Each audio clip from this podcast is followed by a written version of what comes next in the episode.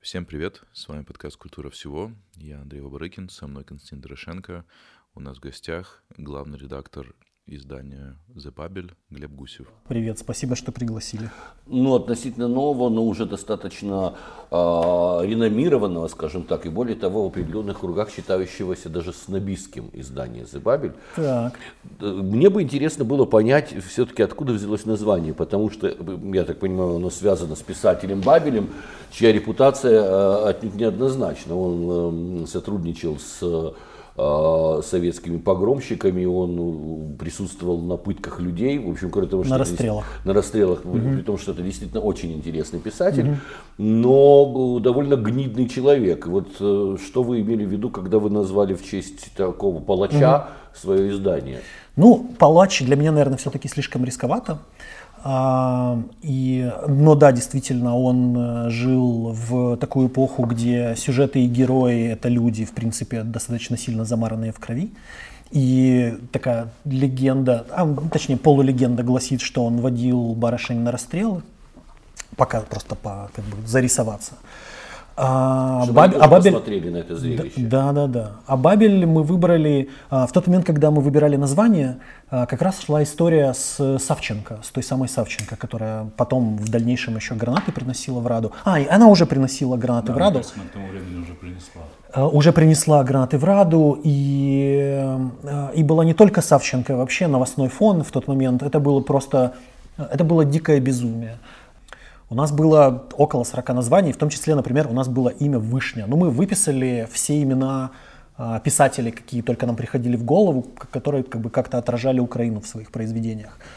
Uh, и, и были у нас какие-то названия, такие дженерики а «Новое время» или «Новые времена» или там, значит, какие-то, какие-нибудь там «Вести». И мы поняли просто в какой-то момент, что если мы дадим название дженерик, мы не сможем, ну типа мы никогда не сможем выделиться на фоне всех уже там сильных брендов, типа «Украинская правда» или «Новое время». Будем ну, звучать да, Бабель так сразу же. прозвучал. А Бабель? А, хотя да. перекликается, конечно, с российским э, изданием «Горький». «Горький», да. И тогда еще не было, мне кажется. Был, уже был уже «Горький», был уже был «Горький», да. И я перечитал одесские рассказы, я перечитал «Конармию», я перечитал «Конармейский дневник», и я понял, что сюжеты Бабеля и сюжеты современной Украины это прям они очень похожи. Если бы Бабель жил сейчас, он бы нашел массу героев и массу сюжетов, поэтому... Э... Ну и какова концепция все-таки издания? Оно больше культурологическое или вообще э, о, ну, об обществе? А, мы ну как, начнем с того, ну мы стартовали с одной идеи, а, и все это трансформировалось э, в совершенно другую идею. Ну типа в результате, мы, мы думали, что мы будем одним, стали немножечко другим, не так, как мы себе это представляли. Мы думали, что мы будем общественно-новостными а, и, как же это сказать, что мы будем изданием, которое займет ту же нишу, что и заняла «Медуза», у нас. Угу. То есть мы будем рисовать качественную картину дня, плюс немножко развлекать ту часть аудитории, которую не охватывают издания вроде ТСН сегодня, а, корреспондент, там, не, не вспоминаю, новое время и так далее. А, потому что у нас есть или в медиаполе или большие таблоиды, такие типа хорошие таблоиды, плохие таблоиды, но угу. таблоиды, и идет что-то там, какая-то дичь. Типа, ну, там, да. не знаю, знаю Или издания, которых вообще вместо отдела культуры существует отдел под специфическим названием «Стиль», где все что да. угодно от ногтевой да. эстетики до интервью с Ладой Ролков перемешку. Конечно. Это, конечно, очень странная история. Такая-то Анастасия Волочкова показала бикини. Да. Вот. И фотки из Инстаграма Волочковой. Ну, стиль почти во всех изданиях. Но одно дело стиль, а другое дело, когда стиль заменяет собой и культуру, и туда как бы сваливаются и, и, и материалы о, там, о серьезных выставках рядом с ногтевой эстетикой. Это очень странная украинская проблема. Украинцы все-таки как-то совершенно без уважения относятся к себе или их э, редакторы, издатели, потому что вот даже если сравнить ну, с как, такой маленькой страной, как Черногория, там любому культурному событию уделяется огромное внимание. Приезжает mm-hmm. телевидение, публикуют главное издание страны Здесь нужен или какой-то скандал, или непонятно что, для того, чтобы а, общественно-политическое издание написало о чем-то, что происходит в культуре. А шоу-бизнесе они пишут с удовольствием. То есть украинцы сами себя объединяют в этом смысле, делают страной каких-то непонятных папуасов, а, вместо того, чтобы отслеживать процессы, которые у нас достаточно хорошо а, развиты в музыке, в, уже даже и в кино, и, и, и современном искусстве и так далее. Я так понимаю, что это прикрывается темой кликов, что типа на голую Волочкову кликают больше, Конечно. поэтому давайте это не делать. Ну так это же тоже какой-то примитив и Ну неуважение да, это к себе. упрощенный А, взгляд это на неуважение к культуру. себе. Да, есть, есть вещи, на которые кликают, а есть вещи, которые составляют наш идентитет нормальный, осмысленный. И просто, чтобы понимать, кто мы такие, стоило бы им внимание уделять. Это все равно, что, как знаешь, не мыть руки после туалета, когда этого никто не видит. Потому что ну, а зачем ресурсы тратить? Или там ну, есть руками вместо вилки и ножа, потому что вилку можно домыть потом. И, и как бы вот, вот такой же подход, на мой взгляд. Да. Э, И мне кажется, что у Бабеля все-таки это одно из изданий, в котором другой подход. Ну, мы, да, значит, тут мы на это смотрим еще как медийщики, и, ну, надо честно признаться, к сожалению, материалы о культуре читают на порядке хуже, чем материалы о политике. Поэтому, а так как о культуре писать хочется, правда хочется, ну, то есть мне искренние там интересы, процессы, которые в ней идут, и я поэтому немножечко да, там подталкиваю своих редакторов к этим темам, но мы каждый раз должны придумывать какой-то неординарный ход действительно для того, чтобы на это кликнули. Для меня идеальным, вот просто идеальным образцовым э, образцовой придумкой такого рода это был тот случай, когда мы писали про балет. А балет вообще, ну у нас, по крайней мере, это просто провальная тема. Ну то есть вот непонятно, что сделать Так для того, чтобы... классическая музыка, да. Непонятно, что делать для того, чтобы человек кликнул на материал про балет, особенно про современный балет. И а, сюда приезжал очень а, достаточно именитый грузинский постановщик а, со своими балетами, которые там, значит, он идет с аншлагами в куче стран. И у него было в труппе для, на, на его выступлении вакантна э, роль уборщицы. Они искали у них, типа, они, они, они нам сказали, вы знаете, типа, у нас все, все, все готово, только уборщица там у нас должна быть на сцене, пока не можем найти. Мы говорим, давайте вы возьмете нашу уборщицу. И мы взяли ну, женщину, которая, которая убирает наше здание. А, Предложили им ее, поговорили с ней. Типа, мы рассказали ее историю. Оказалось, что у нее довольно любопытная судьба. И она действительно выходила на сцену наша со шваброй. И мы в заголовке сделали акцент на то, что на сцене театра была наша уборщица. Ну, это может быть, конечно, не совсем честно по отношению к балету, то есть как бы там он важен не потому, что у нас уборщица вышла, но этот материал прочитали в результате, и очень хорошо. Ну, знаешь, тут действительно я хотел бы вернуться к вопросу самоуважения.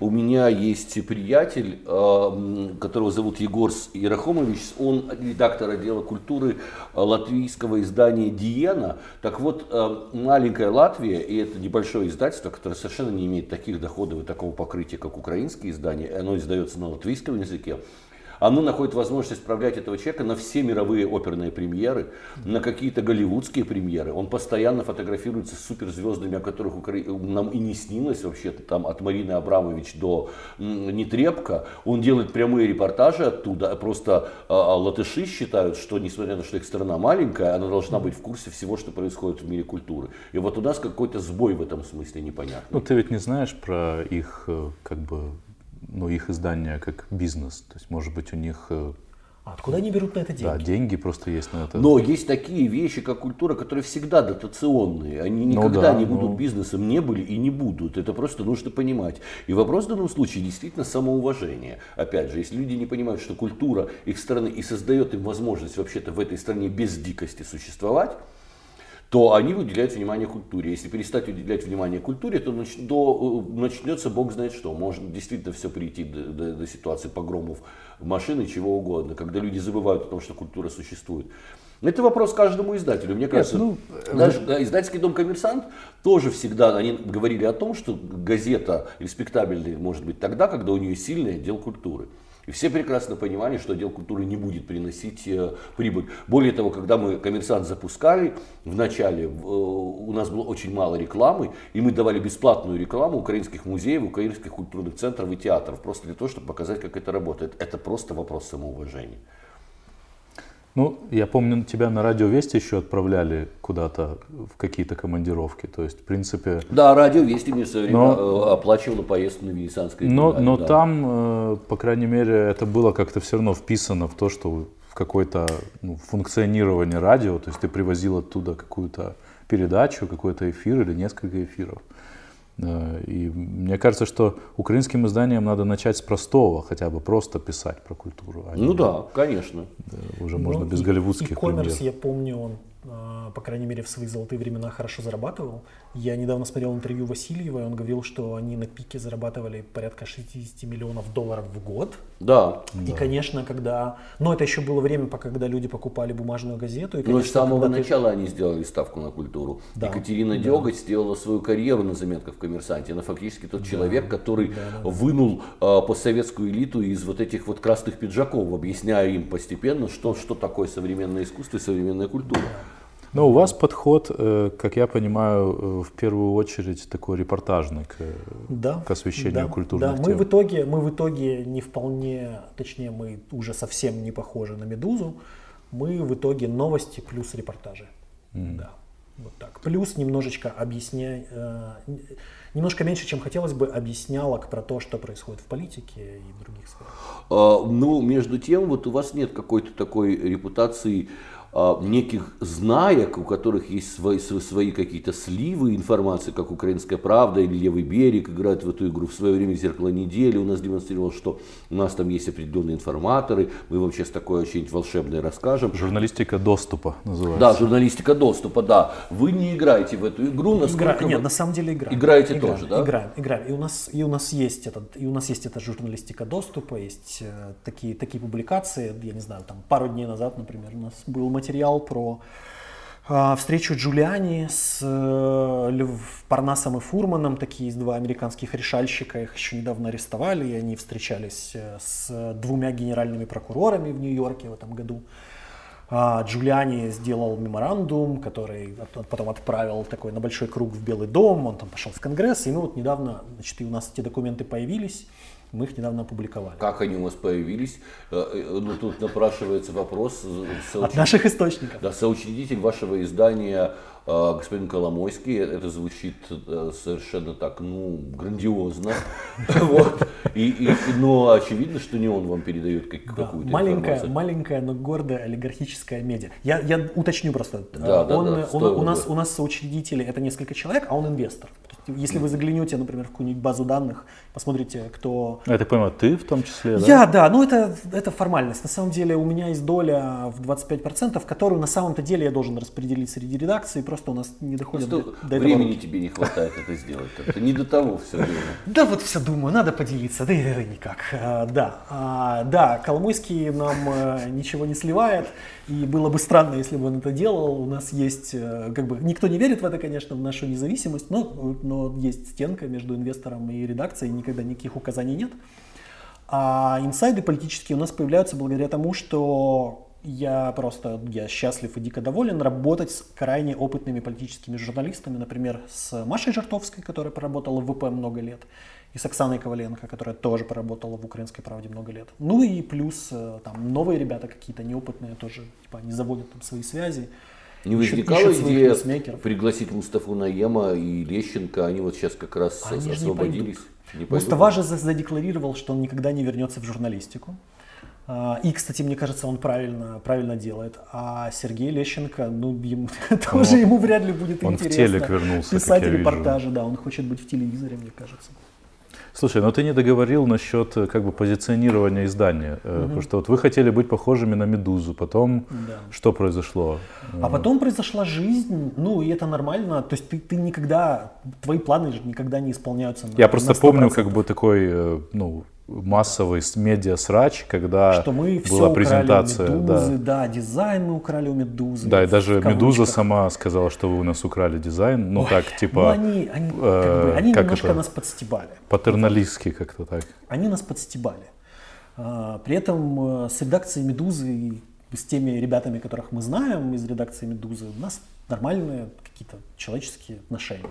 Мы не, не партнеры и мы не дружим редакциями, но, угу. например, у меня работает э, девочка, чьим редактором, которая училась вообще у, там, у Козенко, который работает в «Медузе».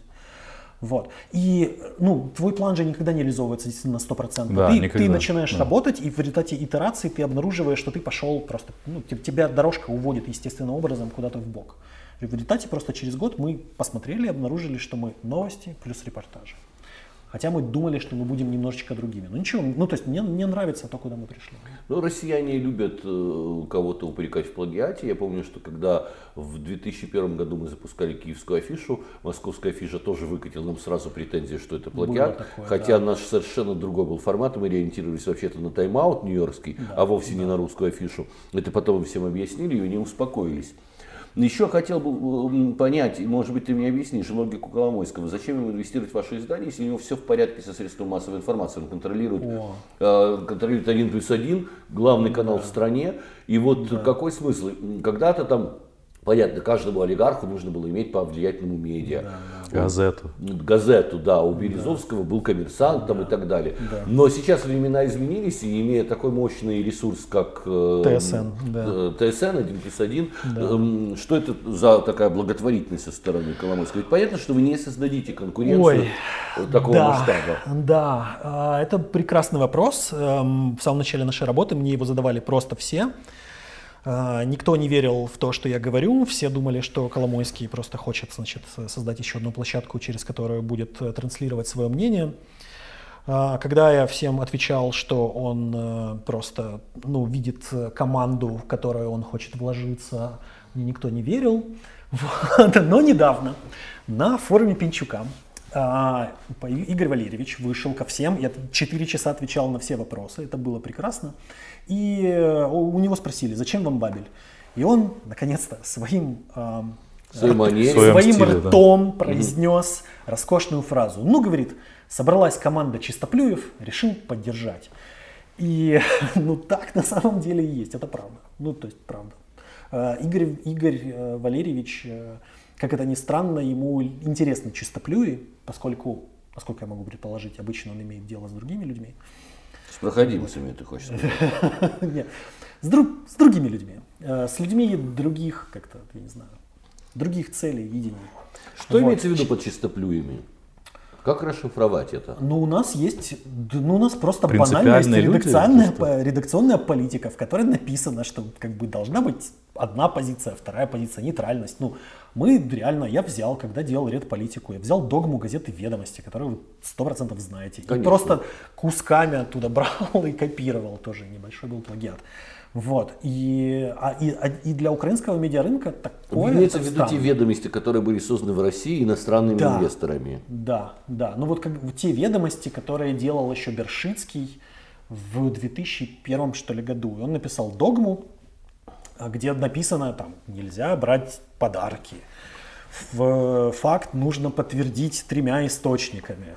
Нельзя высказывать мнение в статье, в, в репор- типа, в, там, не знаю, в новости. Ну, как бы, типа, мойте руки перед едой. Ну да. Не берите с пола, не берите взятки, как бы куча очевидных вещей. И вот это по, по меркам украинского рынка это чисто плюс. А вот а как это совместить с журналистикой доступа? Потому что когда э, наши журналисты, главные редактора э, дают намеки о том, что они же в милых отношениях с теми или иными политиками, э, общаются с ними в ресторанах, и благодаря этому узнают удивительные вещи. Да, сложно два источника Где еще здесь- взять к этому. И вообще, ну это же уже намек на какие-то вась-вась, ну, отношения. Да. Ну, это на грани, ну, не коррупции, но какого-то кумовства. То есть тут очень сложно. Мне, мне, допустим, неприлично было бы эм, по таким правилам написать э, заметку о проекте, который сделала моя жена бывшая, ну вот по правилам неприлично. А тут э, ты с кем-то кружишься в ресторанах и, и- и еще этим бравируешь.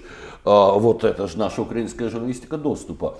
Ты говоришь, у вас тоже есть журналистика доступа. Как она может не противоречить чистоплюйству? А, ну, И как вы можете тут- знать, что вам да. действительно дают информацию, а не сливают через вас что-то, чтобы повлиять да, на кого-то? Да, да, да, да. Конечно, конечно, конечно же, люди, которые дают сливы, делают это не просто так, а зачем-то, действуют в своих интересах. Ну и мы тут не не открываем Америку. Ну, во-первых, э, мы строго разделяем встречи и дружбу. Ну, то есть, типа, мы не дружим с нашими источниками. Некоторые украинские журналисты, это правда, они увлекаются, они думают, что если они разговаривают с высокопоставленными людьми, то они свои. Что большая ошибка. Да, и не деле. только журналисты, главные редакторы, которые рассказывают потом в редакции, да я у него на дне рождения был. Э, Много таких Ни э, разу- удивительных историй ни я разу, знаю. Ни разу, ни разу не был ни у кого на дне рождения. Если вдруг такое произойдет, что я буду у кого-то на дне рождения, я просто самоустранюсь от, даже от редактуры материала об этом человеке.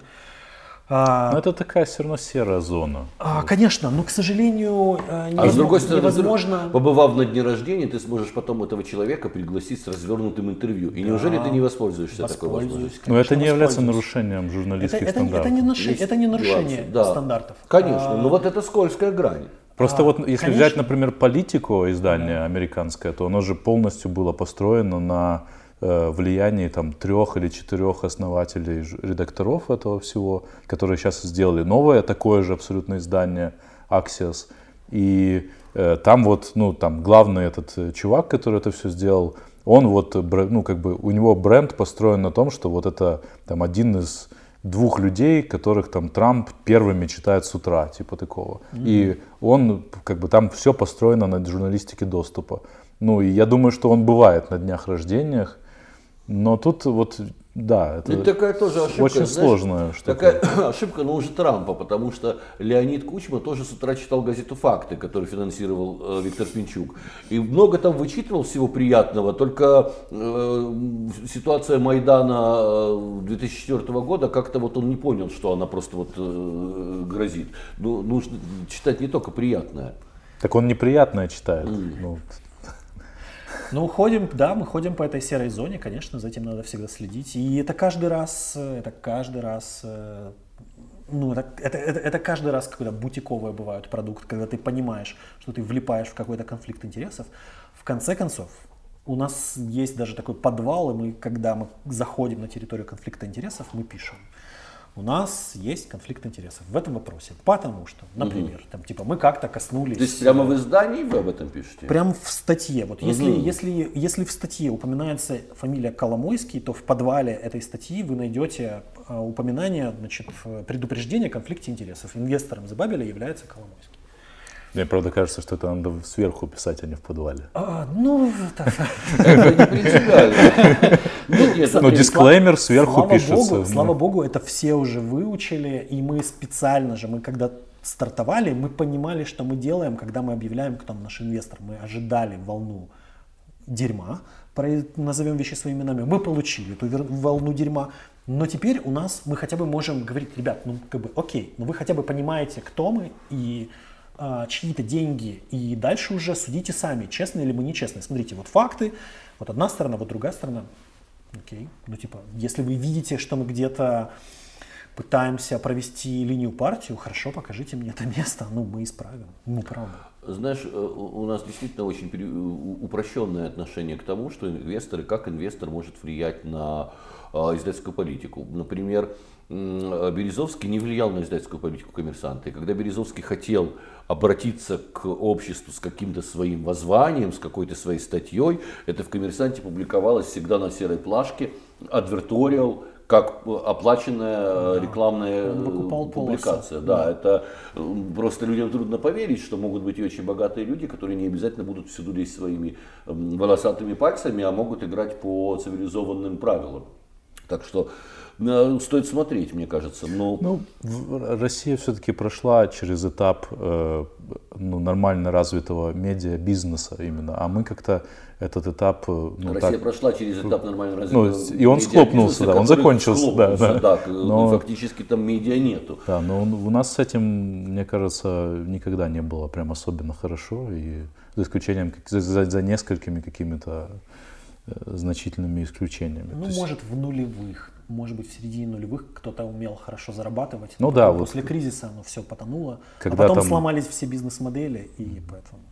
Э, очевидно, что, э, учитывая вашего инвестора, твое и ваше восприятие нового президента и новой украинской власти позитивное? А, я разделяю эти вещи. Я голосовал за Зеленского. Более того, я публично про это написал у себя в Фейсбуке. Я, кстати, тоже.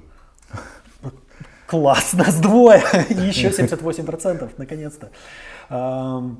Я написал об этом в Фейсбуке, за что я греб тоже большое количество ненависти. Несколько друзей меня, по-моему, прям расфрендило, насколько я помню. Но а, наше издание достаточно критично по отношению к новой власти, и в этом очень легко убедиться, если зайти просто на нашу главную страницу. Мы, мне кажется, сейчас более критичны, чем украинская правда. Например. Вы направляли на вот пресловутую нашумев, на пресловутый нашумевший пресс-марафон Зеленского своих журналистов? Да, я туда ходил. А, ты ходил. И каково твое впечатление?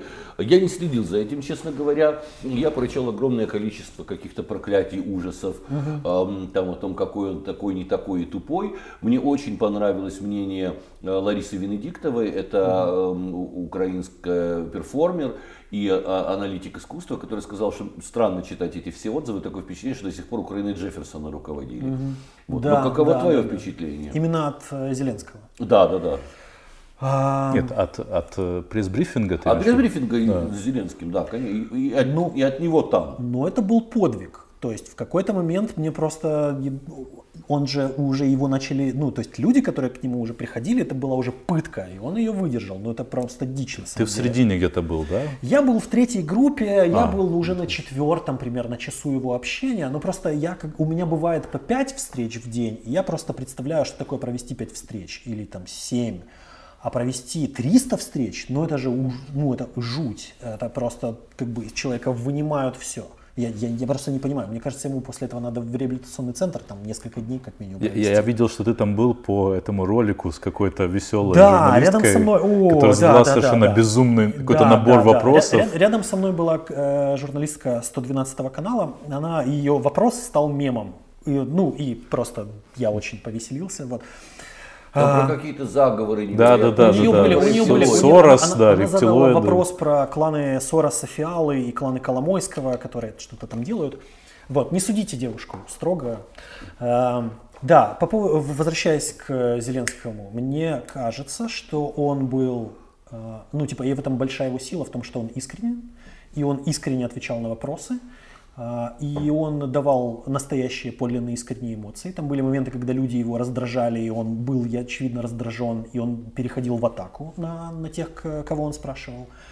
А, он очень подтянул э, свою способность вообще общаться с журналистом, и он явно потянул э, общение на английском языке. И было несколько моментов тоже в моей группе, когда его журналисты загоняли в угол, американские, а, довольно, довольно напористо один его американец загонял. В... Он хотел, чтобы Зеленский ему сказал, что Трамп пытался его коррумпировать. И Зеленский, разумеется, этого проносить не хотел и не мог, mm-hmm. и он выпетлял из этого. Он из, выпетлял, из этого... насколько я застал этот момент, он выпетлял э, сказав просто, что, что время он... вышло. А... То есть там такое какое-то было. Он, он воспользовался сначала несколько раз тем, что у него была возможность подумать пока говорил перевод. Mm-hmm. То есть он явно понял, что ему сказал, но дал говорить переводчику, mm-hmm. явно обдумывая ответ технично. А, не сразу понял, как ему из этого выпетливать, но потом сообразил, что он просто он, он выпал на ответ, типа я не буду комментировать, я не имею права комментировать заявление президента другой страны, потому что это нечестно по отношению к гражданам этой страны, и повторил этот ответ несколько раз. И это был просто такой Stonewall, то, что называется. Ну это логично на самом да, деле. Абсолютно. Почему? Что это за такие наивные идеи, что президент сядет и, и как за бутылкой да. водки тебе все выболтает. Да. Есть да. государственные интересы, есть государственная тайна. 100%. И, конечно, это смешно. Но я не могу понять, зачем он пошел на этот марафон. Очевидно, что это э, очень истощает ресурс любого человека. Да. У меня были периоды, когда я работал на радио Вести. Вот у нас была с Дмитрием Терешковым наша программа, которая занимала весь день, один из выходных дней, вот буквально с утра и до вечера, с перерывами, правда. Mm-hmm. У нас были часовые перерывы, э, шли какие-то программы записи. Это было очень изнурительно. Конечно. А, зачем э, президент Зеленский ставит перед собой такую заведомо изнурительную, нелепую задачу? А, потому что он задекларировал... Он хотел показать, что он настолько полон сил, что он какой-то там, я не знаю, терминатор, что вот он готов на износ бесконечно работать на родину. Это немножко странная, э, самостранная идея. Нет, э, мне кажется, не поэтому. Э, Зеленский, как человек медийный, вообще вышедший из шоу-бизнеса, прекрасно понимает силу медиа и силу вот воздействия через телеэкраны. А, и понимает, что грамотно выстроенная коммуникация очень важна для его рейтинга, и он хорошо ее выстраивал, но он провалил коммуникацию по формуле Штанмайера. Ну, как бы это объективно. И он даже это сам признал, что э, ему даже пришлось записывать этот знаменитый ролик про то, что Зарада отменяется. Э, более того, он же много раз обещал, что он будет открытым, открыто общаться с журналистами. Очевидно, его команда подумала о том, в каком формате это сделать, и они решили сделать прямо противоположное тому, что делает Путин. Поскольку он хочет выглядеть противоположностью Путина. Ну и окей, Путин, большой зал, 300 человек, поднимаем таблички. Как это делал, кстати, Порошенко. Какая, что попробовать представить прямую противоположность? Типа, ну вот, наверное, вот так. Типа, и решил ответить на все вопросы, пока они не закончатся. Ну, я тоже согласен с мнением, что это было такое, как бы, э, правильный кризис-менеджмент в той Да, ситуации, в да. которой он оказался, потому что и он э, в, этой- в этом смысле довольно успешный, потому что люди ну, бросились сразу обсуждать только это, э, как бы забыв о том, что они обсуждали буквально несколько дней до этого. С другой стороны, собственно, кризис, который существует между, между э, офисом президента Зеленского и э, средствами массовой информации в Украине, был порожден как раз офисом президента Зеленского, откуда прозвучали заявления о том, что в журналистах Да. мы не нуждаемся. И этот кризис усилился в результате Что очень, что пресс-марафона. очень сильно действительно наконец-то сплотило украинских журналистов, которые не склонны к э, солидарности.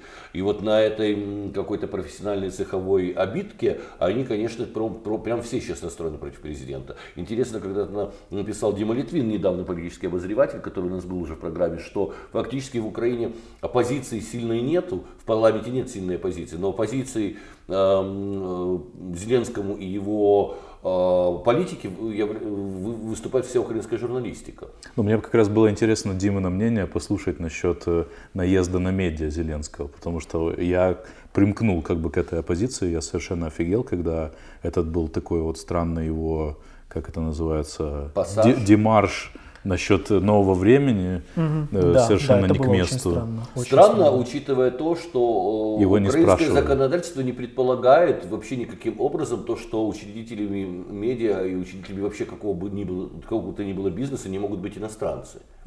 Я просто, э, ну, как бы работал э, с медиа на Филиппинах э, некоторое время, и там э, введена это, э, введено это требование, в результате которого очень много оппозиционных филиппинских изданий э, чуть ли не закрылись, потому что они там частично... Ну, у Филиппин большая связь с Америкой, и поэтому очень много граждан там владеют разными бизнесами американских. И это прям, ну, серьезный такой разворот в сторону авторитарного Ну, это, строя. да, это попахивает путинским законом об иностранных агентах, который коснулся всех людей, которые получают гранты. Ну и, собственно, в России да. сейчас тоже э, большая проблема с, с- с этим же законом, что м- медиа не могут...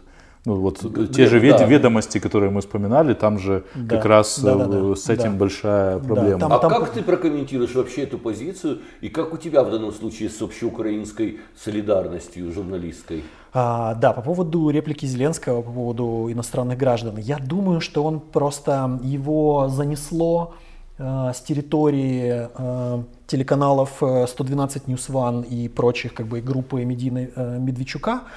Э, его просто инерцией занесло в сторону Томаша Фиалы, то есть Насколько я понимаю, скорее всего, там ему положили на стол какие-то, насколько достоверные отчеты, я не знаю, о том, что а, эта группа, полу- это российские деньги, и что Козак это на самом деле Медведчук, а Медведчук это Россия. И вот он это соединил как-то у себя в голове, что типа если а, медиа украинское, то оно не имеет права финансироваться деньгами другой страны, и вот его унесло еще в сторону Фиалы.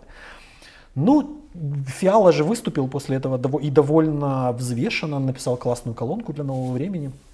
Где-то все сказал. Ну, это правда, ну, это, это странно.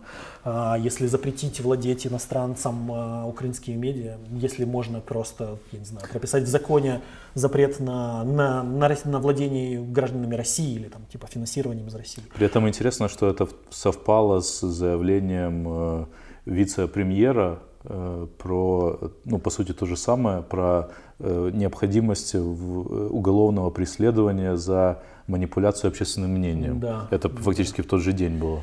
Ну, вот, вот это я пропустил, к сожалению. Тут я ничего не скажу. А, по поводу солидарности. Ну, я стараюсь просто лично дружить с теми, кто, как я вижу, делает честную работу. То есть медиа это огромное количество. А их. кто это в Украине, на твой взгляд? А, ну, есть пул людей, которые хорошо работают. Это, э, ну, окей, хорошо, значит, перечислю, наверное, просто по пальцам. А, Украинская правда, э, РБК Украина, Лига, э, Громадская, Радио Свобода, BBC и я бы еще сказал, например, вот бизнес, бизнес-редакция цензора хорошо работает. А, хотя, например, на самом цензоре можно обнаружить э, откровенную джинсу, просто, просто откровенную джинсу. Но именно конкретно бизнес-редакция хороша. Я прошу прощения, если я кого-то забыл. Вот. Но вот это, по-моему, основные. Типа, вот я как-то с ними стараюсь поддерживать контакты. А с чем связано то, что вы не публикуете колонки на Бабеле? Um... И вообще э, такую как бы то есть вы, с одной стороны, публикуете да. репортажи, то есть да. это субъективный жанр, а с другой да. стороны, э, вы да. не публикуете критику а, и колонки. Мы хотели в самом начале, мы вообще концепцию издания строили на том, что мы хотим быть максимально не похожими вообще на все, что есть. И если где-то что-то есть, то у нас это должно быть или перевернуто с ног на голову, или этого не быть. Это как колонки есть у всех. И, например, конкурировать колоночностью с новым временем крайне тяжело, просто потому что новое время уже это перевело в офлайн, и у них просто спикеры первого ряда, и у них уже есть целые конференции. Если бы мы попробовали ну, создать конкуренцию, нам бы пришлось очень плохо. Мы бы зашли на их территорию, и там с ними пытались драться, чего, наверное, на старте новому медиа не стоит делать. Но с другой стороны, можно было бы поступать как э, допустим, в свое время рафинированные российские журналы, тот же ОМ, приглашать писать к себе колонки особенных отдельных людей, как он пригласил Наталью Медведеву, например, mm-hmm. или взять короткий... Ну, или как Сноб Сорокина. Да, или как, когда начали менять известия, э, пригласили туда э, Эдуарда Лимонова и Виктора Топорова за очень большие гонорары на эксклюзивной основе, и у них было мало колонок, но это были всегда совершенно эксклюзивные ситуации. Ведь как у нас в наших изданиях зачастую это делается, некий политик или деятель общественный пишет э, большой да. пост у себя в Фейсбуке, тут же автоматически да. его перепечатывают под видом колонки, это все довольно смешно, это да. не эксклюзивная какая-то история. Да. Уже, Или кстати, лучшем, потихоньку да. отходят, мне кажется, от этой практики. А, да нет. нет. Мне, кажется, как раз наоборот, чем дальше, тем больше. Или в лучшем случае тоже, как делали там в издании, где я работал, есть какой-то журналист, ему дают список вопросов, он звонит звезде, звезда ему по телефону отвечает на вопрос, он расшифровывает, причесывает, и это называют колонкой. А, я, ну, вот такие колонки, про которые ты говоришь, это было бы очень круто. Проблема в том, что это безумно дорого. Это просто, ну, безумно. А, договориться с писателем уровня Сорокина, чтобы он именно писал тебе регулярно. Вопрос гонораре. Это вопрос гонорара. У нас таких гонораров нет. У нас неплохие гонорары, но они не такие. Ну, то есть, типа, мы не можем купить колонку Сорокина или ну, мне кажется, это еще, конечно, Сорокина. вопрос, в том числе вопрос бренда, потому что я помню, как э, Любка Дереш, э, например, Э, не знал, где ему размещать тексты. Угу. Он когда стал э, вот этим вот амбассадором ООН угу. по какой-то толерантности, да.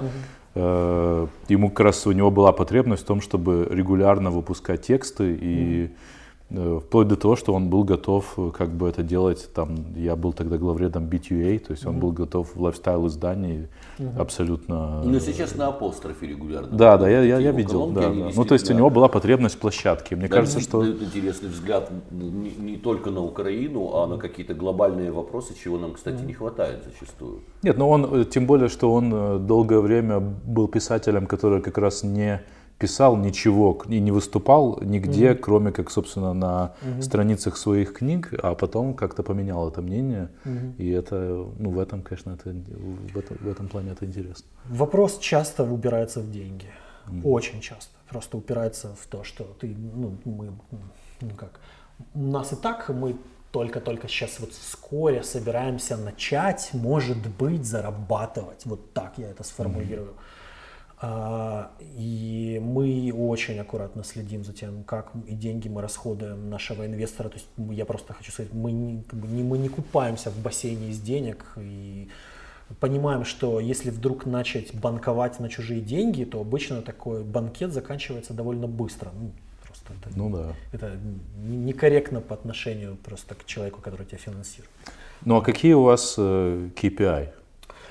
Существуют а, ли они? Хороший вопрос. Да, а, наверное, я могу это рассказать. Наверное, могу. Ну, можешь рассказать завуалированно. А, а, тут же вопрос не в цифрах. А, мы хотели, ну да, у нас был такой, у нас был достаточно формальный KPI в самом начале по цифрам. мы подумали, что мы хотим, наверное, выйти там, в течение трех лет на аудиторию э, нового времени. Вот быть примерно с ними в одной лиге играть. Новое время это 10 миллионов? Нет, меньше, меньше. меньше? А, у нового времени, когда мы на это смотрели, было, по-моему, то ли 3, то ли 4 миллиона а. уникальных пользователей в месяц. Вот. Mm. А, был у нас такой неформальный KPI. А, неформальный KPI звучал так. За год нам нужно стать достаточно заметными для того, чтобы кто-нибудь из недовольных нашими материалами позвонил нашему инвестору и сказал, уйми этих чертей. Вот. Этот KPI мы выполнили. Наверное, я могу про это рассказать. Вот. А, но не, ну не вот. будешь называть кто? Нет, не могу, не могу. А, а в суд подавали на вас? А, не, еще не, нет, нет. Это тоже хорошая история, когда подают в суд. Ну, ждем ну, как-то. Как бы письма, это, это же как бы, как, когда на тебя подают в суд, э, как бы обычно об этом узнаешь немножко заранее, потому что тебе начинают на входящие приходить письма бумажные, с которые проплачены так, чтобы человек понимал, что ты его получил. В письме у тебя официальный запрос от адвоката, но мне кажется, это совсем бесперспективное э, занятие подавать в суд на издание, соучредителем которого является Коломойский. Ну, ну, не знаю. Смотря кому. Смотря кому. Ну, ну это должен быть кто-то как бы ну, большой. Ну, что, ну, да, очевидно, что у вас знаю. есть какой-то юридический ресурс, чтобы посудиться с кем-то. А, а для медиа посудиться с кем-то это же пиар. Ни, разу, ни разу не вступив на эту территорию, не могу судить об этом с уверенностью. Хотя, знаешь, опять же, для медиа посудиться с кем-то пиар, но не в Украине. У нас, ну, во всяком случае, во времена президентства Кучмы э, судебные тяжбы с медиа очень часто заканчивались закрытием этих медиа. Но а, это были специфические времена да. Кучмы, правильно? Тут еще такой есть момент. По моим впечатлениям, я, в, честно скажу, я в общественно-политической журналистике недолго, но из того, что я вижу, как мне кажется, большие крупные бизнесмены и олигархи судятся с медиа не тогда, когда медиа, по их представлениям, нарушили закон, а когда они нарушили какие-то понятия. И вот тогда они начинают судиться. И это каждый раз довольно странно выглядит, потому что как бы поводы, то есть типа повод для суда какая-то формальность, а когда начинаешь расспрашивать людей про суть, всегда оказывается, что это просто как-то по представлениям того, кто подал в суд, они там что-то нарушили какие-то понятийные штучки. Ну, посмотрим, как у нас это будет происходить. Кстати, а с чем связано то, что ты вот у тебя в принципе культурный бэкграунд в культурной журналистике? Да, ты да. в Esquire работал, да, делал да, журнал про кино, да, да. как мы выяснили. А, и... Ну как-то вот, ну я, ну меня занесло, если хочешь, я могу подробнее рассказать, как ну, занесло. Интересно, Давай, конечно. Да. А, я всегда интересовался историей Украины, и мне всегда были, была интересна история 90-х. А, ну, наверное, просто по каким-то моим семейным обстоятельствам. Там моя семья глубоко укоренена в истории, э, в истории Украины и советской, и 90-х. Я всегда как-то на это смотрел, читал, у меня книжки были дома про это все время. А, поэтому, когда закрылся Esquire, я, я думал, чем мне заниматься я подумал, что было бы здорово делать материалы про, про украинские 90-е. Мне тогда как раз а, казалось... подожди, а чем ты занимался в Эсквайре? А в Эскваре я был заместителем главного редактора, и, ну, по большому счету, моя работа сводилась к тому, что я придумывал идеи, а также построчно переписывал материалы других авторов, за что они чудовищно на меня обижались. Вот. А, да, когда, значит, Esquire, э, когда нашу маленькую шлюпочку Esquire затерла между Титаником и Айсбергом. Значит, Титаник это была продажа холдинга, Айсберг это был кризис и война. И нас всех разбросало. Я подумал, что я не хочу никуда идти в Штаты, хочу немножко пофрилансить. И проекты, которыми я занимался, я, пошел в коммерческие проекты для коммерческих заказчиков. И как-то так получилось, что я начал делать еще и параллельно там проект про 90-е. Я, делал, я сделал радиопередачу. Мы вдруг так случайно как-то почти придумали, что давайте сделаем радиопередачу про 90-е. Она шла на аристократах. Я сделал эту передачу. Передача была, ее не очень много слушали, она была не очень заметной. Но как-то я вошел в этот материал. Потом я с этим материалом пришел к э, Сафонову, который делал Bird and Flight, и сказал, давай вот тут близится 25 лет Украине независимой, давай сделаем спецпроект к, э, к, к этой дате. И я безумно ему благодарен, он мне дал прям карт-бланш и практически ну, неограниченный по меркам украинских медиабюджетов. Я, я думал я даже, что ты работал денег. там редактором, нет? Нет, я пришел на один спецпроект, я, я просто провел там над этим спецпроектом три месяца. То есть у меня действительно были уникальные, очень жирные условия. Мне дали делать то, что я хочу, практически не вмешиваясь, и я тратил деньги, ну, просто так, как, наверное, мало кому давали возможность. Мы сделали, значит, спецпроект к 25-летию Украины, а, и он так тоже не сказать, чтобы сильно выстрелил, к сожалению. Я, к сожалению, там немножко не доработал. Да нет, Именно это, по это, кстати, снова-таки о том, что подобные проекты просветительские и культурологические, они не должны сильно выстреливать. Это вопрос о том, что это часть нашего самоуважения. Мы просто да. должны это делать, мы просто должны это знать, мы должны понимать, кто мы, из чего мы выросли. Не забывать то, что было полтора года назад, а не то, что 20 да. лет назад. Это очень важная да. работа. А еще я просто немножко провтыкал маркетинг этого всего, надо будем честны. Женя, прости, пожалуйста, было круто, прости, я провтыкал, провтыкал маркетинг этого, этой истории. Но благодаря этому проекту когда уже э, ТСН решил сделать спецпроект к своему 25-летию или 20, да, по-моему, нет, 20-летию, я прошу прощения. И за этот проект взялась Это музей, музей Новин, да? Музей Новин, да. И этот это проект... было, конечно, интересно, если бы по-честному это все делать с Роднянским, с Рабиновичем, со всей компанией, которая запускала ТСН, да, с тем, как Коломойский его отбирал. Вот это был бы, конечно, проект. А, вот. Ну, они сделали, они решили делать не про историю канала, а не про историю Украины. И Ярослава, когда взялась за этот проект, она меня, так как она знала про то, что я делал для Берда, она позвала меня в качестве редактора. Я просто был одним из тех, кто придумывал идеи, заказывал материалы, находил фотографии, там, участвовал в экспозиции, формировании экспозиции и так далее. И уже когда э, вышел ТСН, это был громкий проект, я познакомился с шеф-редактором сайта TSN.ua Катей Каберник, которая в то время как раз хотела сделать и давно уже разговаривала с разными людьми про то, что было бы неплохо сделать украинскую медузу. И вот мы с ней познакомились, как-то нашли общий язык, мы поняли, что мы примерно думаем одинаково про то, что не хватает украинскому медиарынку. И вот, когда она все-таки решила это делать, а, то она меня позвала главным редактором. Вот, вот так я в это зашел, хотя и, и год уже в этом сижу, хотя да, действительно так по-хорошему Опыта у меня было маловато. Для того, Мне кажется, что это очень здоровый подход, а, потому что наши журналисты, которые с юности занимаются политикой, уже невероятно ангажированы, все обросли какими-то непонятными связями, днями рождения, симпатиями. Что тебя а, дни, дни рождения так э, беспокоит? Неприличными вот этими вещами, э, которые заставляют их быть э, действительно ангажированными. И когда, а, допустим, запускалась программа, запускалась радио Вести, российскими менеджерами, они специально искали людей, которые говорили бы о политике и об общественно-политической жизни в стране, не будучи э, угу. завязанными раньше на, эти, на эту угу. всю тематику, чтобы избежать нашего кумовства и прочих вещей. Хороший, образованный э, журналист в состоянии осознать, что такое общественно-политическая жизнь, и совсем не обязательно, чтобы у него в, карма, в записной книжке были телефоны всех депутатов. Так что это как раз здоровый путь, на мой взгляд. Ну, вроде получается пока что. Как ты на, оцениваешь? на день рождения в Центропани ездил. Ну, а как тебя восприняли, как тебя и, и, и твое издание восприняли вот те коллеги, которые считают, что они собаку съели на украинской политике? А, там дело даже было не в том, что я неопытная, неопытная, а, конечно, дело было в Коломойском. Никто не верил в то, что мы можем сделать честное издание с таким инвестором.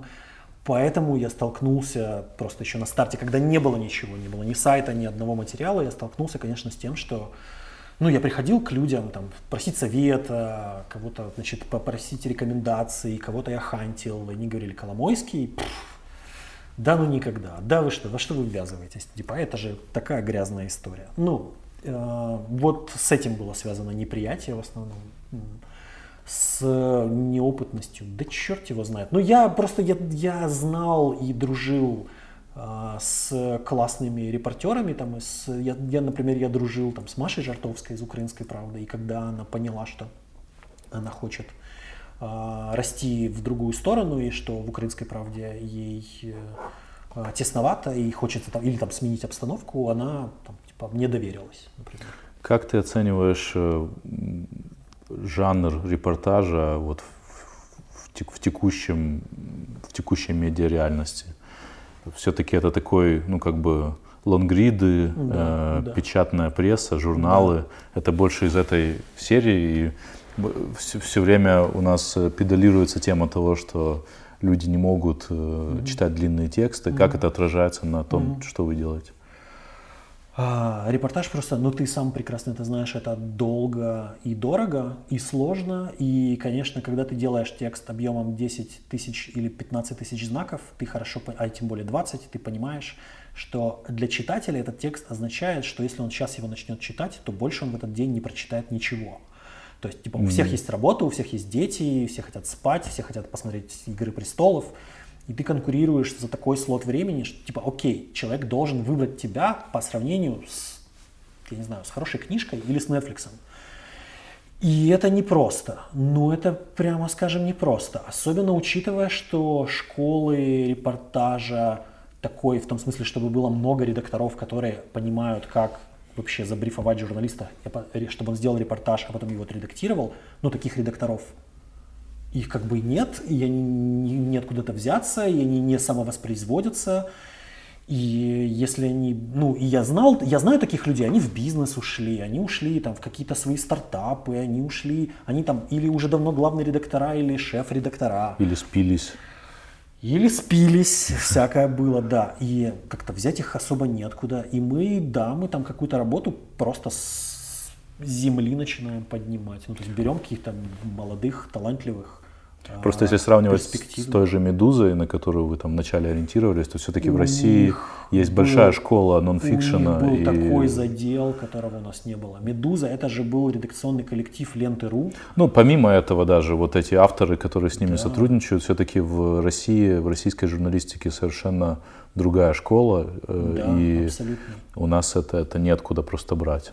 Э, да, ну просто здесь, наверное, в силу масштаба меньше больших сильных редакций было. Но сильные журналисты в Украине есть. Э, и работающие на очень высоком уровне они тоже есть. Просто их действительно мало. Говорю, по сравнению с «Медузой», к сожалению, мы, у нас не было как бы котла, из которого мы могли бы так здорово зачерпнуть, как это сделала Тимченко и Красильщика. Они же зачерпнули лучшую часть редакции Ленты.ру, которая как раз разогнал Мамут. Вот. Такого у нас не было. А, я вспоминаю, как где-то тоже в начале нулевых вдруг у нас э, появились люди, которые прочитали книжку Хантера Томпсона О, и начали рассказывать, что необходимо гон за журналистикой и что-то подобное да. пытались сделать. А, попадались ли тебе такие люди, и как ты вообще относишься к возможности и к необходимости и к реальности гон за журналистики в Украине?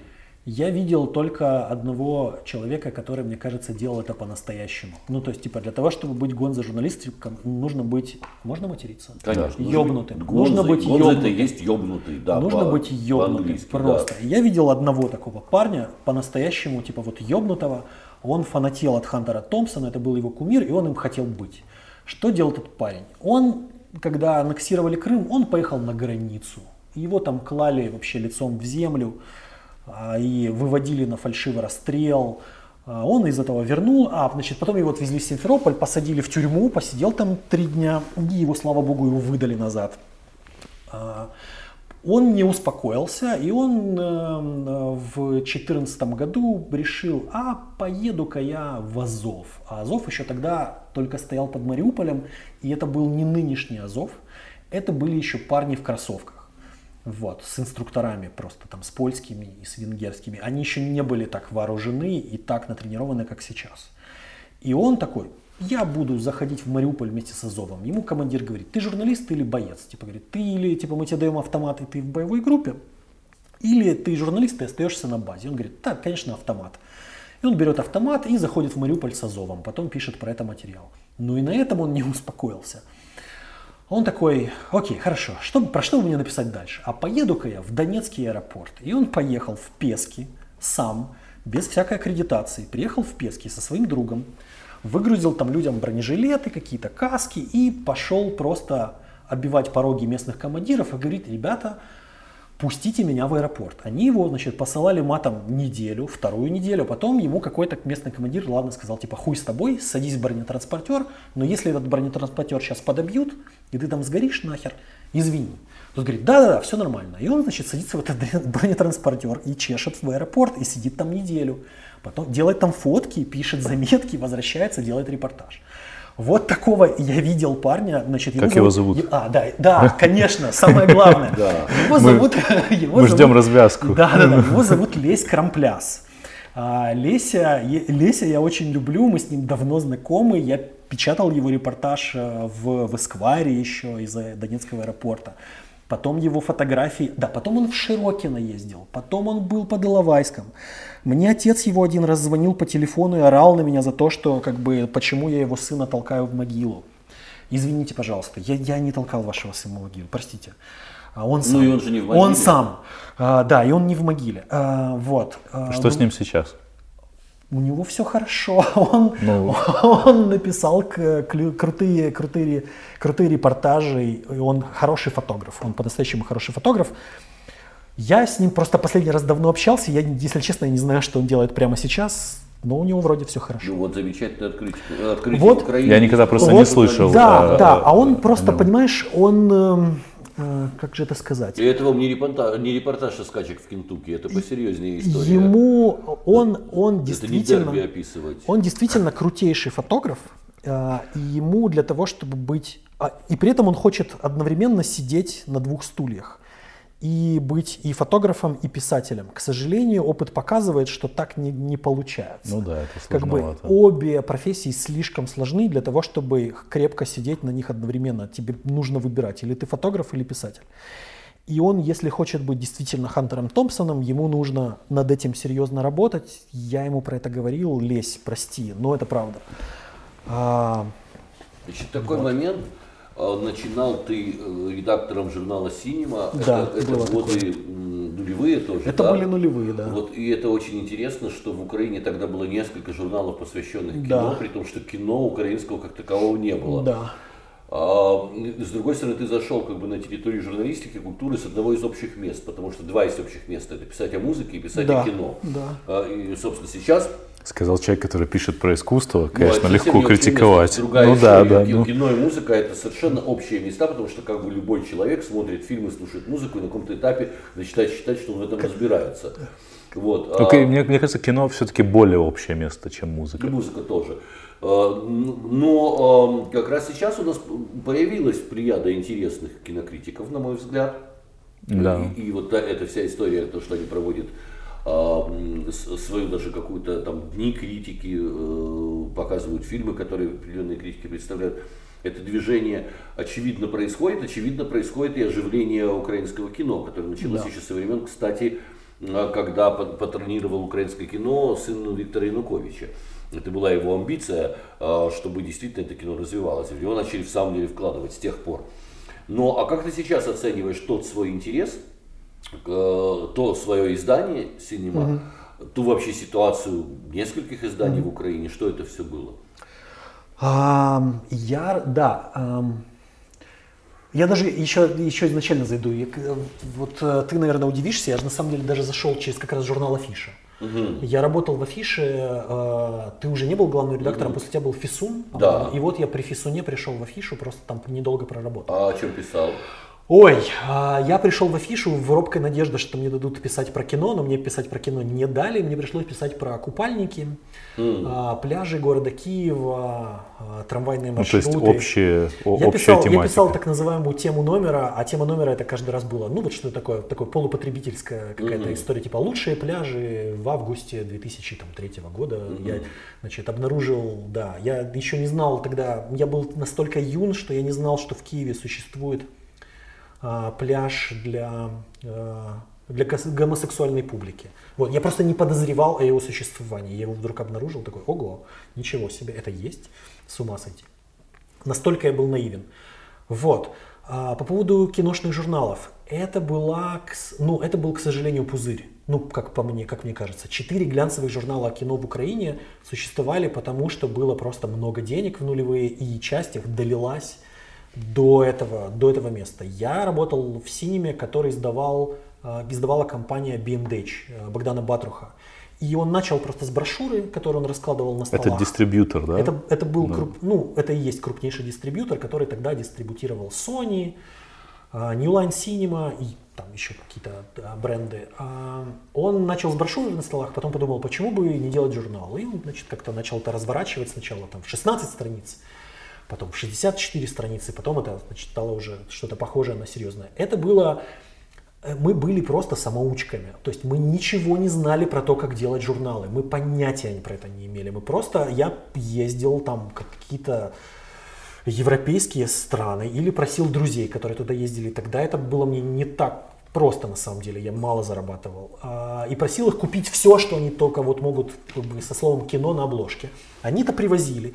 И я это просто изучал, типа, как оно вот выглядит а потом пытался провести как бы обратный инжиниринг, э, что типа, ну вот если вот э, французский... Каюди Синема. Э, Франци... Если Каюди Синема вот так вот сделала, то попробуем-ка и мы так, как бы. Ну вот, вот такой у нас был подход. Ну нормальный подход. Что, ну я сейчас, конечно, когда смотрю на Синема, то мне немножко смешно. Ну то есть и после Эсквайра, ты, то есть Эсквайр это был такой серьезный автомобиль, а там был игрушечный автомобильчик, он был кла клевые, мы с удовольствием им игрались, но это было игрушечно, и это был игрушечный журнал. Хотя мы старались там очень сильно, честно работать, и просто мы не очень понимали, как это делать правильно. Вот. Ты полагаешь, украинский эсквайр состоялся? А, да, мне кажется, да. Причем а, он состоялся, и вот ровно в тот момент, когда он состоялся, он умер. Ну, он не умер, он закрылся. Для кого, собственно, был Эсквайр? Если взять, на самом деле, настоящий журнал Эсквайр, почему он так называется? Туда ведь да. и пишут настоящие аристократы. Да. И они пишут о, о порой смешных вещах, да. о том, как, например, экономить в Вене, о том, как да. Э, дешево да. ну, писали, круто одеться. Писали. Да. Сейчас уже... Да. Американский Esquire абсолютно глянцевый сейчас. Ну, ну, ну, американский это американский, понятно, Америка королева потребления. Э, само понятие Esquire в постсоветском государстве уже возникают какие-то вопросы, потому что эсквайров у нас нет, всех эсквайров еще при Сталине уничтожили, а те, которые как бы, э, ну, вот наш Нувориши, э, ну тоже совсем не, не, не американская элита на самом деле. Для ну, кого он был? Видение Эсквайра, кстати, украинского, это тут я должен все-таки сказать, что это был не я, а видение Эсквайра формировал Леша Тарасов. Э, и он просто хотел это сделать территорией э, классных... Снобизма. А, это получилось... Территория результате... местного снобизма? Это получилось немножко территория снобизма, это правда, но он хотел это сделать территорией классных съемок и территорией классных текстов и классных историй. Ну, я помню одну яркую очень историю из украинского эсквайра про то, как э, редактора журнала «Фома» отправили да, на БДСМ вечеринку была или вечеринка, была вечеринка или лошадка. А, лошадка пати. Была да, лошадка да, пати еще тогда. Ну, когда... Ну, это, лошадка пати это совсем не только БДСМ вечеринка. Ну нет, это я это, нет, неправильно сказал. Да, да, экстравагантная вечеринка. вечеринка для, для да. чего угодно. Там люди придумали себе удивительные наряды. Наш с тобой приятель художник Андрей Сигунцов, например, однажды пришел на лошадку пати, сделал себе прическу из рыбы размороженной. Да. Вот он что-то себе такое сделал, рыба, естественно, по ходу вечеринки завонялась. Может, поэтому у меня отложилось в виде БДСМ образе. Просто веселая вечеринка. Это, это была очень веселая, очень пьяная, очень обдолбанная вечеринка, на которой, в принципе, было довольно много секса. И она этим всех привлекала. Вот по крайней мере, киевскую богему точно. И мы знали, что это территория какого-то, ну, что это территория бешеного разврата. А, поэтому, когда мы придумали рубрику «Опыт», мы поняли, что нужно как бы сталкивать людей с обстоятельствами, которые им непонятно, непривычны, из их вынимать какие-то эмоции сильные. А, и вот он такие, лошадка пати. Но если мы на нее отправим человека, который в теме, ну он придет, посмотрит, напишет что-то ироничное напишет, наверное, круто. Хотелось просто вот именно что-то, чтобы у человека было лобовое столкновение да. с реальностью, которая для него дикая. И, а я знаком был с парнем, который на самом деле был еще редактором Forbes. Типа это был автор Forbes, очень хороший, он писал про предпринимательство. Я знал, чего мало кто знал, потому что он редактор э, журнала Фома. Это да, православное я ему сказал, издание, он, он да, православный. Слушатели да, да, да, да, православный. Да, это был, ну, это был журнал, который издавал Киевский патриархат, по-моему, если я не ошибаюсь. Нет, Фома как раз московский, московский, московский патриархат. Да. Ну, что То ж. есть это самая такая скрепа скреп вообще, да. Но это же, это же не означало, что он как бы, э, что он, у него квадратная голова, или Нет, что разумеется. он зашорен. Нет, наоборот. Но, с другой стороны, взгляд э, изначально религиозного православного человека тоже предсказуем на такие вещи. И ему, и он, он понимал, почему мы его туда отправляем. Он, мы с ним даже про это поговорили вначале, и он мне сказал, говорит, Глеб, ты хочешь как бы из меня сделать какое-то животное, да, вот которое ты запустишь и типа вот как бы дать предсказуемую реакцию. Мы с ним честно обсудили, чего от него жду, и он и он дал очень неожиданный взгляд и на эту вечеринку, и на самого себя в том числе. Он отрефлексировал свои чувства и неплохо о них написал. Но это просто развенчивает тоже стереотип э, о том, что человек верующий обязательно ограничен в своем мышлении и обязательно да, зашорен. Да, это да, да. полная ерунда. Абсолютно. Посмотреть на большое количество европейских интеллектуалов, среди них многие э, считают себя так или иначе верующими, и это не мешает раскованности их мозга. Тут, конечно, так просто да. Э, да. все не происходит. У, меня еще есть несостоявшийся материал, который э, мог появиться в Эсквайре. Это мне э, Леша предложил, э, когда была выставка с участием Нан Голдин угу. в Пинчук-центре. Да, да. Он мне позвонил и предложил с ней типа пойти потусоваться просто по киевским каким-то угу. дурацким местам Ой, и потом и потом написать как раз какой-то типа гонзо материал. Но я как раз тогда просто физически не мог быть в Киеве и Э, очень пожалел, конечно, потом. Но у тебя был свой прекрасный гонза опыт э, с Брюсом Ле Брюсом в свое время. Но я не публиковал его. Да. А стоило а, было Извини, вообще, а расскажи, что расскажи, это было? Расскажи, расскажи. Ну, я, это, это было в самом-самом начале моего пути как э, журналиста, если вообще он есть. Э, при, приезжал просто Брюс Ле Брюс, в Киев э, на молодость. Так. Тогда показывали LA зомби, его фильм. То есть в... один из самых таких а, а, адских, конечно, сумасшедших но, фильмов. Но мне все-таки кажется, что вот Геронтофилия более сумасшедший фильм. Геронтофилия это изящный фильм, тонкий, он про нежность, а тот просто так порево безумное с еблей в оторванные руки и в какие-то подобные вещи. Но мне кажется, в... показывали версию, которая была более, ну, такая умеренная. То есть там он тогда снимал еще порно-версию. Mm. Да, и тогда э, мне, хотелось, мне хотелось просто написать материал. Мне было тогда 22, мне кажется. И тогда еще существовал журнал ТОП-10, угу. и я почему-то решил, что надо написать в журнал ТОП-10 материал, и, конечно же, надо написать интервью с Брюсом Ле Брюсом.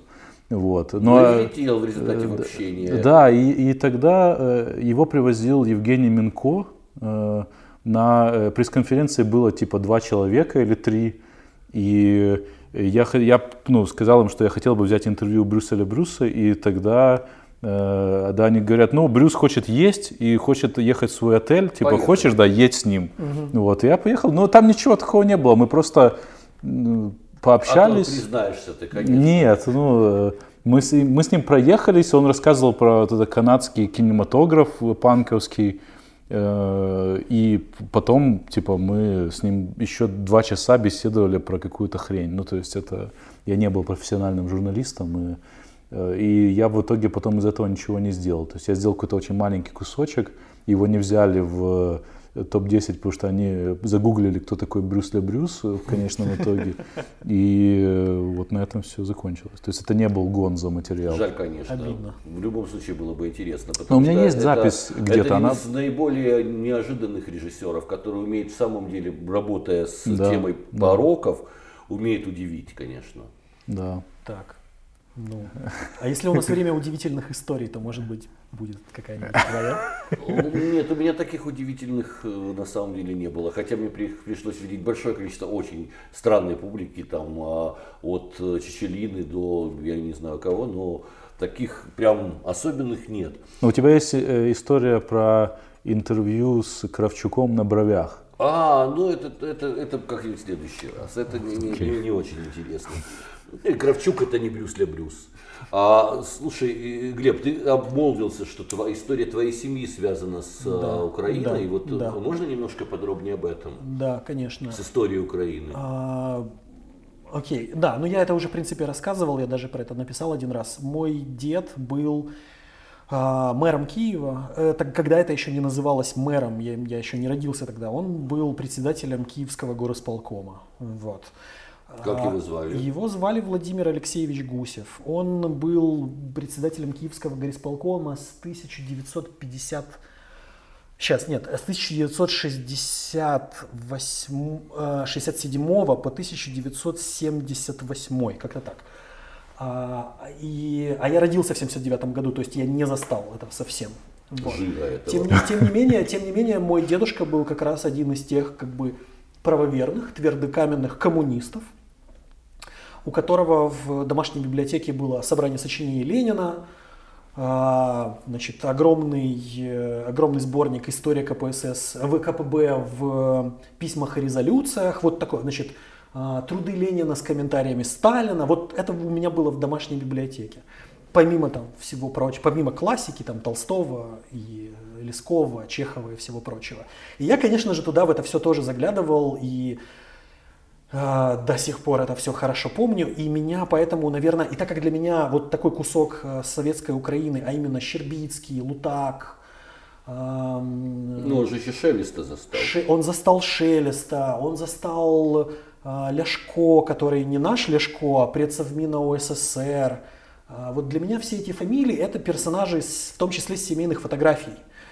А, и они все просто забыты сейчас, просто забыты. Никто не помнит, э, э, ну даже уже, наверное, председателей донецких а, обкомов КПСС, а это были невероятно могущественные люди в советское время, которые, да, но они были также могущественные, там, как Ахметов, например. Э, и... Но при этом тебя история 90-х э, да, увлекла. А, а, и, а история 90-х меня влекла, потому что уже 90-е я хотя бы помнил, и при этом я понимал, что 90-е это на самом деле сломанные 80-е.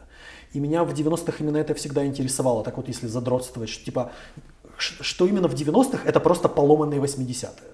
Вот просто этот советский какой-то кусок, извините, окаменевшего дерьма, который просто разломался, и это на самом деле 90-е. Вот мне всегда было на это интересно смотреть. И, ну, ну, это такая специфическая история. Мы недавно э, с Игорем Григорьевым, с, э, создателем легендарного культового журнала ОМ, и с искусствоведом Галей Гребой тоже говорили о 90-х, о свободе, которая тогда существовала. Да, да. И вдруг мы пришли в этом разговоре к неожиданному для себя открытию что по сути свободы никакой не было. Она была ситуативной, потому что вот с разломом Советского Союза действительно определенное количество людей начало просто пилить ресурсы да. и захватывать все, что могло, а другое количество людей, еще, большое, еще большее количество людей было занято примитивным выживанием, да. потому что все обнищали. И то, что началось на территории как бы культуры, около культурных событий, современное искусство, вся эта раскованность, концерты Чечелины, э, спектакли Виктюка, Лайбах, все что угодно. Нам казалось, что полная свобода и вообще, и, и конечно, назад никакое ханжество и репрессии не вернутся. И мы как-то немножко, конечно, подохуели за последние годы, начиная с нулевых, когда начали вылезать все эти чувства верующих, когда начали вылезать цензурные какие-то требования по всему миру, не только в Украине не только на постсоветском пространстве. И вдруг вот мы с Игорем и с Галей Грибой поняли, что на нас тогда просто никто не обращал внимания, было не до нас. Грубо говоря, ты хочешь захватить кусок рынка, да. и тебе не важно, кто там где хуй вывалил, и кто там где непонятным искусством занимается. Да. Сейчас а, вот вся, все это ханжество, в том числе и в мире, началось с моментом кризиса, когда уже делить, деребанить нечего, все посмотрели по сторонам в 2008-2009. Тогда же Ющенко вводит эту комиссию, Кучма еще, а Ющенко поддержит по э, комиссию по морали. Вот начинается вся эта ерунда. Параллельно почему-то в, в Америке идет волна ханжества, когда в музее э, Бруклинском запрещают выставку с участием работ э, Мэпплторпа и Уорхола. Э, вот. А просто потому, что ресурсы закончились, все нахапались, кто мог. Они посмотрели по сторонам, подумали, так это, блядь, что за хуйня здесь вообще творится, мы не поняли. Вот, вот такой момент. То есть на, наш момент свободы, ты говоришь, что это действительно поломанные 80-е, это во многом так и было. Это не был настоящий приход свободы. Да. И за свободу нам вот как раз сейчас придется побороться, за свободу да. творчества и всего. Хотя волны ханжества там, я понимаю, что эмансипация должна быть. И там движение МИТО это очень важно. Но когда все превращается в охоту на ведьм и в новую цензуру, а, это очень неприятный вызов. Ну а как ты видишь эту ситуацию? А ты имеешь в виду Ну то, что нынешнюю? происходит сейчас по сравнению с 90-ми, да. Оу, а, именно в культуре? Ну, конечно. Ну, в культуре и в социуме вообще. В культуре всего. Да, в культуре всего. Вот это вопросик. Ну, я, я просто я не уверен, что я могу об этом судить. Я все-таки, ну, я такой, скорее потребитель, чем эксперт реально в, в культуре. О боже, вот это вопрос. Эм, но у меня в 90... ну вот э, для меня какая-то характерная история из 90-х, это я уже, к сожалению, даже не помню имен э, этих художников, но она меня прям потрясла, когда я понял наглядно, что такое 90-е. А в каком-то интервью я прочитал, э, услышал, что художник в Питере со своим другом, они выпили водки и решили устроить перформанс. И им показалась хорошая идея, что сейчас они пойдут на Невский, снимут женщин с пониженной социальной ответственностью, отведут их на крейсер «Аврора», заведут их туда и договорятся за, какие-то, за какую-то еще бутылку водки с вахтой крейсера «Аврора», что сейчас перед ними эти женщины спляшут, а они это все запечатлеют. И они это сделали что, ну, типа, и это было возможно, и они это сделали, и всем было весело, и никому потом за это ничего не было. Только как бы у матросов образовалась бутылка водки, а у женщин пониженной социальной ответственности образовались, наверное, деньги. Ну, то есть сейчас это непредставимо. И свобода 90-х, вот она для меня, ну, я был маленький все-таки, вот свобода в 90-х, она для меня выглядит немножечко вот так. Ну да, это достаточно безбашенная история. Абсолютно. это безумие просто полное. При этом а, это, я так думаю, что когда они это обернули в оболочку какого-то концепта, это, наверное, выглядело круто. Сейчас, ну, я не думаю, что можно так сделать вообще в принципе, то есть это невозможно физически. А нынешняя культурная ситуация у нас – а, мне просто, я когда смотрю на нее, мне просто грустно из-за того, что в ней мало денег. И а, ну просто, мне кажется, сложно производить качественную культуру, если, если, если вообще уровень воды, вот уровень денег в экономике низок. Вот когда уровень денег, количество денег поднимается, то поднимаются все лодки, и в том числе и лодки художников, писателей. А, им не нужно думать про то, как им прокормить там двоих детей. Ну, то есть это банально достаточно, что Типа, и как бы ты из квот уже не захватишь какой-то и не отведешь никого на крейсер «Аврора» или, я не знаю, на, в какую-нибудь э, заброшку, которую ты-то в Киеве сделал. И, и денег, кажется, не хватает для того, чтобы делать что-то по-настоящему крутое и масштабное. И вот, вот, вот это меня расстраивает. Ну, вот я как-то так на это смотрю. И вернувшись к твоему журналу «Синема», как ты оцениваешь нынешнее состояние кино в Украине? Ой, э, мне кажется, все очень круто. То есть люди начали переизобретать себя практически с нуля.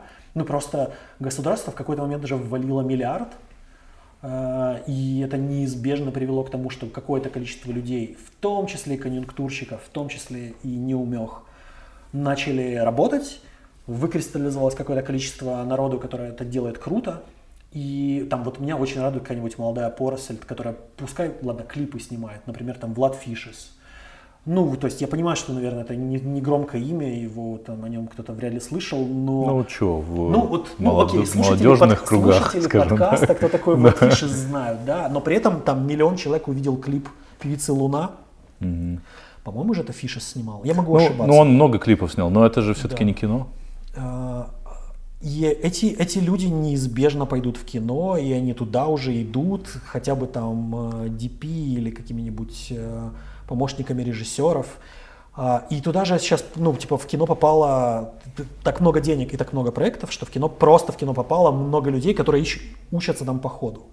Ну, то есть там тот же, например, Ярослав Ладыгин, который у вас был mm-hmm. в, в передаче, да, он же дебютант, он же режиссер-дебютант. И то, что он дебютант, Ярослав, прости, но это немножко видно по твоему фильму. Прости меня, пожалуйста. Вот, Но... хотя, хотя мне очень понравился. И мне фильм понравился. Э, с другой стороны, я вспомнил однажды свою беседу, интервью с Семеном Горовым, нашим режиссером тоже, да, который снимал да. замечательные телевизионные э, фильмы новогодние, которые имели бешеный успех.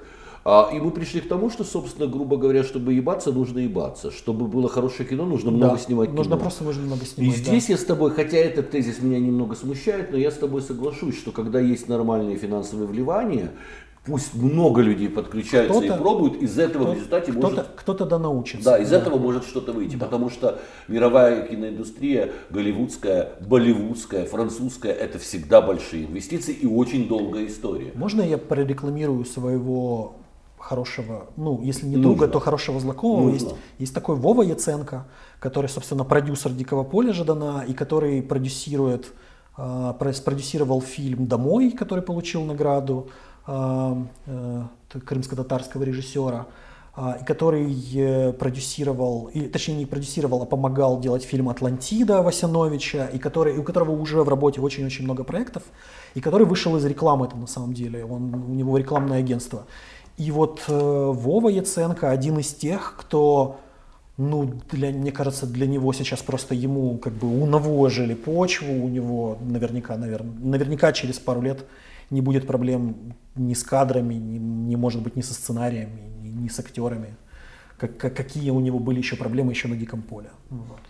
вот как в целом все оптимистично, что довольно редко для разговоры с руководителем а, общественно-политического издания. Но это мне нравится. Если бы такое происходило, если бы такой подъем происходил, когда я был главным редактором «Синема», я был бы счастлив. У нас главной украинской премьерой был фильм «Штольня», да. А, я глубоко уважаю... Первый украинский триллер.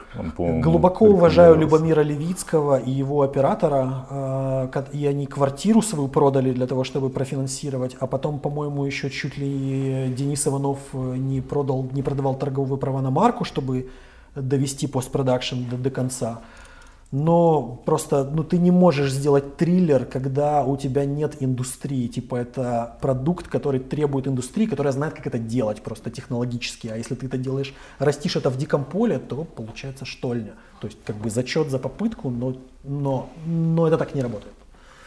А сейчас может сработать. Но мне кажется, со штольней э, у этого фильма судьба, э, как э, фильмов... Э, э типа план 9 из открытого космоса. То есть это будет э, культовое плохое кино.